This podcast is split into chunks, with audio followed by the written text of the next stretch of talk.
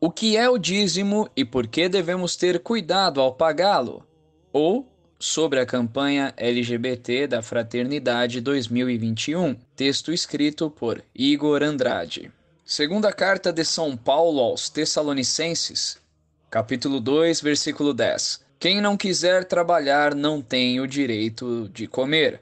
O quinto mandamento da Igreja Católica é ajudar a Igreja em suas necessidades, também conhecido como pagar o dízimo segundo o costume. Desde o Antigo Testamento, Deus manda que o povo pague o dízimo, ou a décima parte, de todos os seus bens aos seus ministros, os sacerdotes.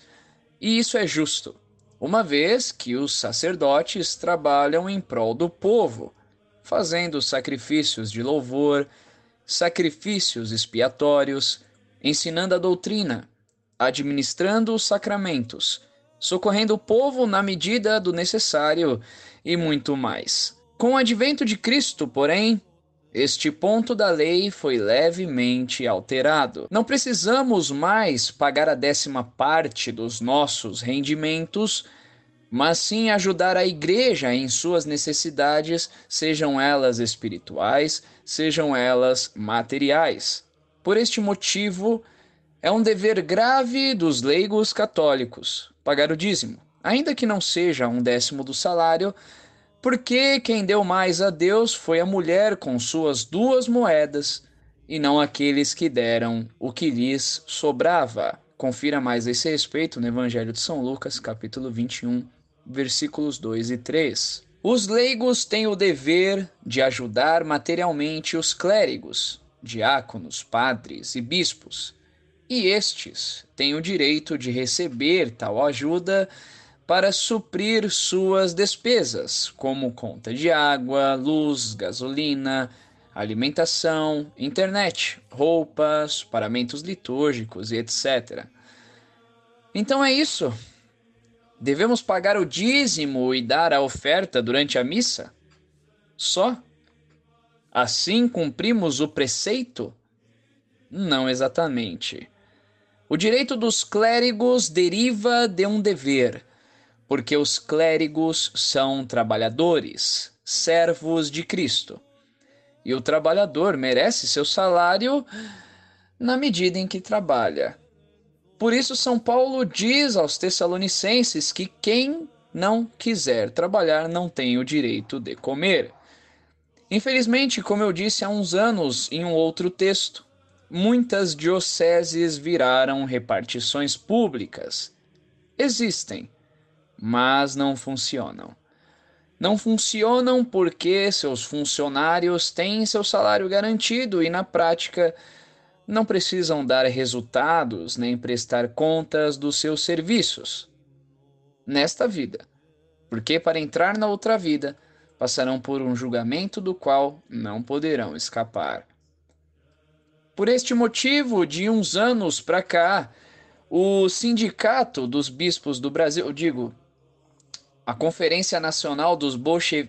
Bolcheviques, perdão, a Conferência Nacional dos Bispos do Brasil tem promovido tantas aberrações com o nosso dinheiro. De onde vem o dinheiro da CNBB? Das dioceses? Dos bispos que a compõem? De onde vem o dinheiro dos bispos? Das paróquias que integram as dioceses e dos bens diocesanos. De onde vem o dinheiro das paróquias? das festas que promovem, dos bingos, do dízimo e das ofertas que os leigos fazem e, infelizmente, dos sacramentos que se administram. Se eu fosse comparar certas dioceses e paróquias com alguma repartição pública, compararia ao Detran.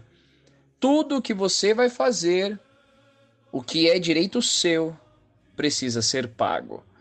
Um casal de jovens que quer ter acesso ao sacramento do matrimônio precisa pagar os documentos e pagar a igreja onde ocorrerá a cerimônia. Precisa pagar, e precisa pagar caro, salvo raríssimas e valorosas exceções. Os únicos sacramentos que não são cobrados, no geral, até onde sei, são a confissão, a Eucaristia e a extrema unção. Ora, o que motiva tanto dispêndio por parte dos leigos? Dízimo, oferta e sacramentos, para onde vai tanto dinheiro? Teoricamente, para que os clérigos cumpram sua missão sem preocupações mundanas. Teoricamente. Na prática, a situação é bastante diferente.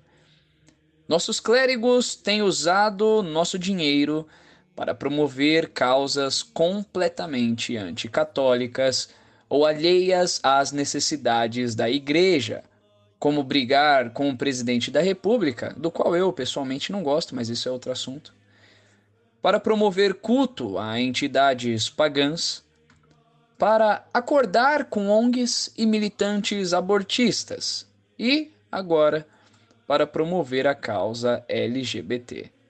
Se o dinheiro não vai para as necessidades da igreja, mas para promover bandeiras anticatólicas, então não só não devemos dá-lo aos clérigos que assim atuam, bem como não podemos, porque indiretamente estamos financiando o anticristo.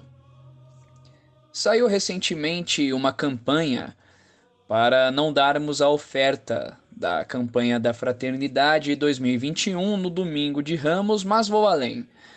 Se a sua paróquia ou diocese acatar essa infame campanha da fraternidade, não dê seu dinheiro a ela.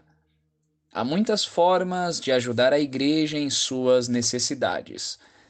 Você pode ajudar comunidades que realmente trabalham, como as Irmãs Sacramentinas, a Toca de Assis, a Fraternidade ao Caminho e tantas outras comunidades católicas que realmente o são, que buscam a conversão dos pecadores e não a promoção do pecado. Não me entendam mal. Há bons bispos, bons sacerdotes, boas dioceses e boas paróquias que merecem e que precisam de recursos materiais para sua manutenção. Estes, ajudemos o quanto pudermos, que eles nos ajudarão a entrar na vida eterna.